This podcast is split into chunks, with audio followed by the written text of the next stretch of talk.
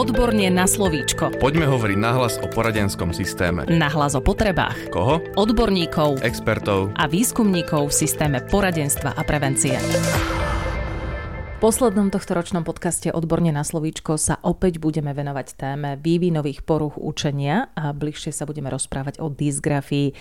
V štúdiu znovu vítam hostku, špeciálnu pedagogičku, doktorku Lenku Sádeckú Ondráškovú, ktorá vo výskumnom ústave detskej psychológie a patopsychológie pracuje ako interná expertka v rámci národného projektu Usmerňovať pre prax. Dobrý deň. Dobrý deň. Mohli by sme si na úvod zadefinovať pojem dysgrafia? Dysgrafia je špecifická porucha porucha písania, ktorá sa prejavuje celkovou výraznou neuhladenosťou písma, jeho tvarom, rozdielnou výškou a kolisavým sklonom.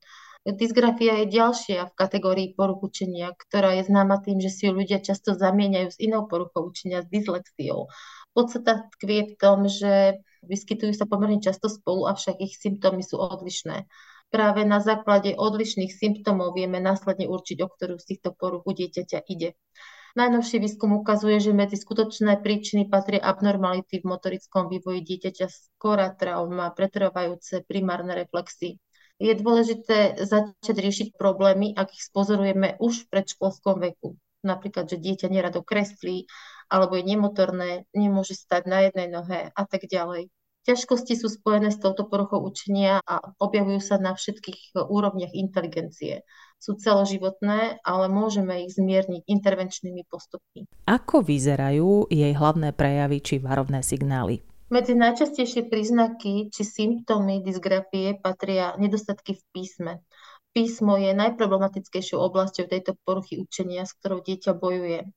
Má ťažkosti s osvojovaním si, zapamätaním a vybavovaním si písmen, písmena píše zrkadlovo, obracia ich alebo zamieňa. Jeho písmo má rôzny sklon, nedodržiava lineatúru. Je pritom na znížená kvalita písma, tvár, veľkosť, sklon. Žiak má ťažkosti s prevodom tlačeného písma do písanej podoby, nedodržiava hranice slov, nesprávne drží písacie potreby, má pomalé tempo, je narušená rytmizácia písma, zamieňa si tvarovo podobné písmena a číslice. Tiež je znižená kvalita rysovania, kreslenia a maľovania. Jediným spôsobom, ako dosiahnuť, aby bolo písmo dieťaťa ako tak v poriadku, je, aby mu dieťa venovalo veľmi dlhý čas a aby písalo pomaly. V tomto prípade však dochádza u detí k demotivácii a veľkej únave vyčerpaniu, ktoré deti vedia až k tomu, že úplne na písmo zanevrejú. Povedzte nám, ako sa dysgrafia diagnostikuje. Nemusíme hneď utekať po doktoroch, po lekároch, ak naše dieťa nemá úhľadné písmo. Ak sa ale jeho rukopis aj napriek úsiliu nezlepšuje, prípadne výrazne zaustáva za rovesníkmi, odporúča sa navšteva Centra poradenstva a prevencie. Pri psychologickom vyšetrení sa zistí úroveň zrelosti dieťaťa, Okrem psychologického vyšetrenia, ktorého cieľom je zistenie verbálnej aj neverbálnej zložky inteligencie dieťaťa a úroveň jeho zrelosti je dôležité, aby dieťa bolo vyšetrené aj špeciálnym pedagógom. Špeciálny pedagóg sa zameriava zase na diagnostiku, zisťovanie úrovne písma, ktorú zistuje pomocou kresby, písania diktátov, prepisovania či zadáva dieťaťu úlohy, v ktorých sa ukáže jeho spontánny písomný prejav. Tejto súvislosti by mali byť sledované problémy, či žiak komolí slova, nerozlišuje spoluhlaskové zvuky, prehadzuje písmenka, poradie písmenie obrátené napríklad sprava doľava, vynecháva časti slov alebo jednotlivé písmená, opakovane zamieňa niektoré písmená za iné. Žiak napríklad nedodržiava diakritické znamienka, vynecháva čiarky, mekčenie, bodky alebo ich umiestňuje na nesprávnom mieste, tu môže ísť o nedostatočné sluchové rozlišovanie, napríklad š a s, č a s. Dieťa napríklad nerozlišuje meké slabiky ditinily od tvrdých ditinily. Niektorí žiaci e, meké a tvrdé ich slabika používajú len náhodne, preto je potom potrebná ďalšia diagnostika, vyžaduje sa aj ďalšie vyšetrenie. Iní zase žiaci zásadne píšu len tvrdé alebo len meké i, vo väčšine prípadov väčšinou píšu zásadne len meké i. Čo všetko zahrania následná reedukácia žiaka s dysgrafiou? Reedukáciu dysgrafie delíme na tri oblasti a to reedukáciu poruch tvaru. To je vtedy, ak žiak nedodržiava predpísaný tvar písmen, nepamätá si správny postup pri písaní, Žiak sa snaží napodobniť tvar, ale zabúda stopu písania. Potom je to reedukácia poruch ťahu. To je vtedy, ak žiak nie je schopný písať jedným ťahom. Je v jeho písomnom prejave viditeľné napájanie písmen. Potom je to reedukácia poruch vzťahu. Žiak vtedy nedokáže písať písmena v slovách v právnom pomere. Niektoré píšu nadprímerne veľké alebo zase nadmerne malé. Cieľom reedukácie diagnostiky je primerane rýchle, čitateľné a pokiaľ je možné úhľadné písmo. Reedukácia dysgrafie je zameraná na celú osobnosť žiaka. Rozvíja hrubú motoriku, pohyby trupu, končatín, pohyby dlaní, jemnú motoriku, tá zahrňa cvičenia a pohyby rúk a prstov. Držanie písadla s jeho nácvikom je nutné začať už v predškolskom veku.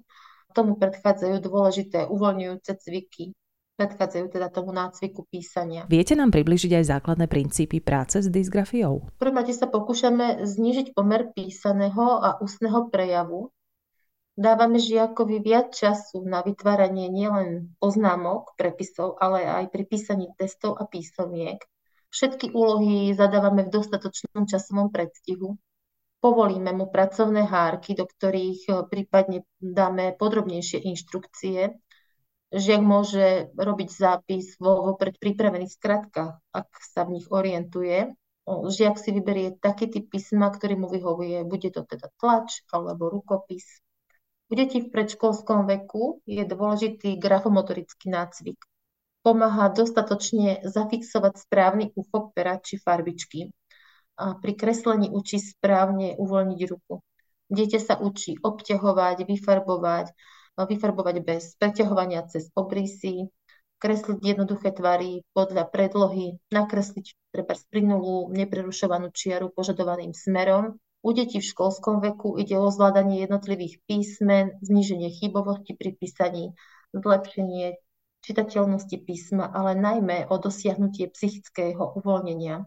Ak je dieťa v psychickej pohode a dostatočne stimulované, podáva lepší výkon. Ako môžeme túto poruchu kompenzovať? Písaným tlačením písmom napríklad eliminujeme stres z vybavovania si správnych tvarov písmen, vyhľadávanie spojenia medzi hláskou a písmenom. Je vhodné však túto kompenzáciu používať až na druhom stupni základnej školy. Na prvom stupni by sa kvalita tlačeného písma mohla zhoršiť natoľko, že by boli z neho len nečitateľné znaky. Môžeme kompenzovať túto poruchu písaním na počítači v kombinácii s písaním s rukou, že kratšie celky píše rukou, potom si pomáha na počítači. Pri tomto druhu kompenzácie ale je vhodné naučiť sa prstoklad, respektíve orientáciu na klávesnici počítača, aby bolo písanie plynulé, nie zdlhavé vyhľadávanie písme. Tiež môžeme dovoliť žiakovi kopírovať si poznámky z učiva v niektorých predmetoch, kde nie je nutné priame písanie.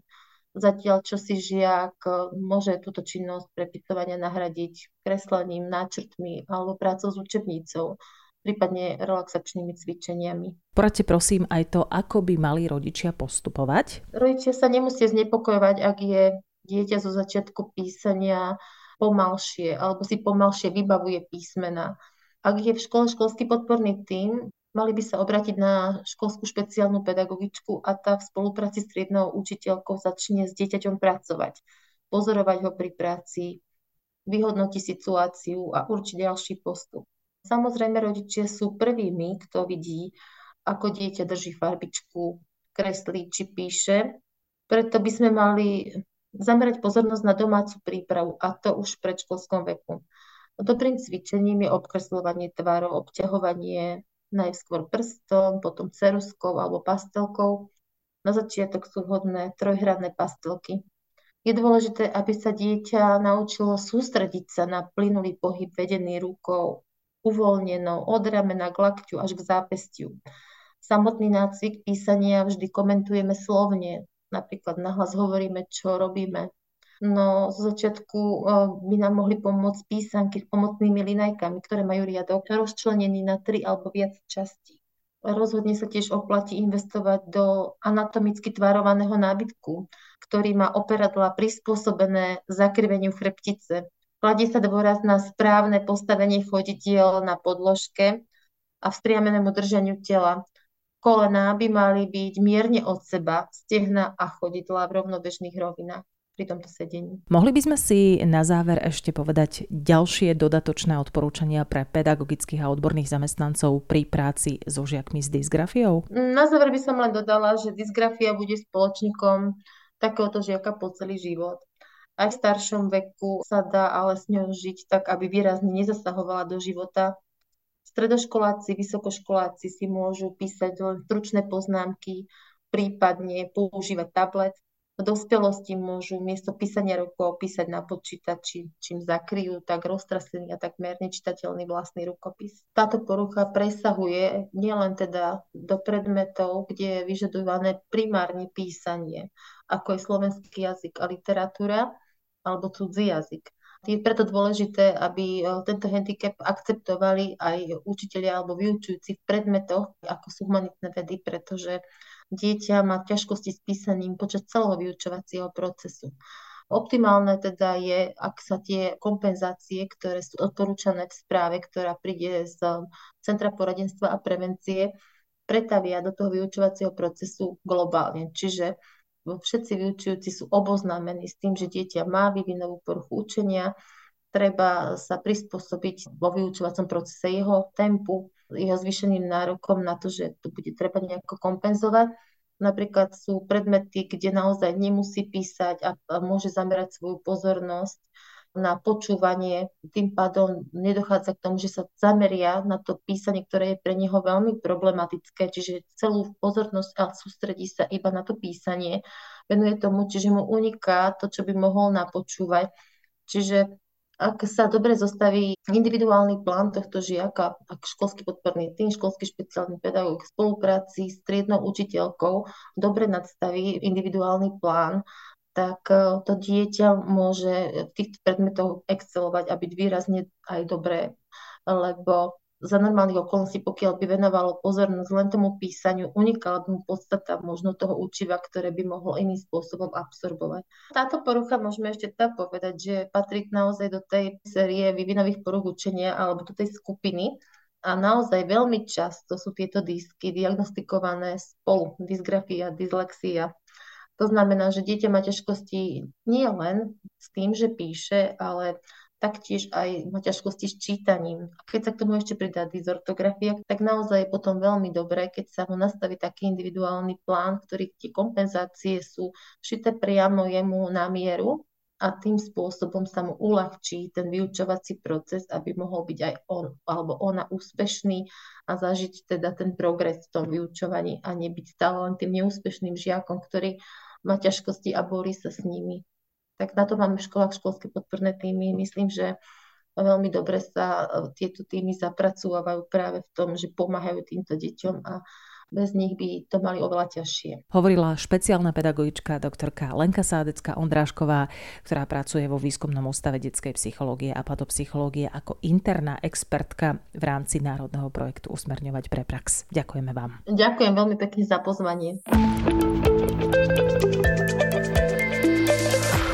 Podcast Odborne na slovíčko sa realizuje vďaka podpore z Európskeho sociálneho fondu a Európskeho fondu regionálneho rozvoja v rámci operačného programu Ľudské zdroje. Odborne na slovíčko.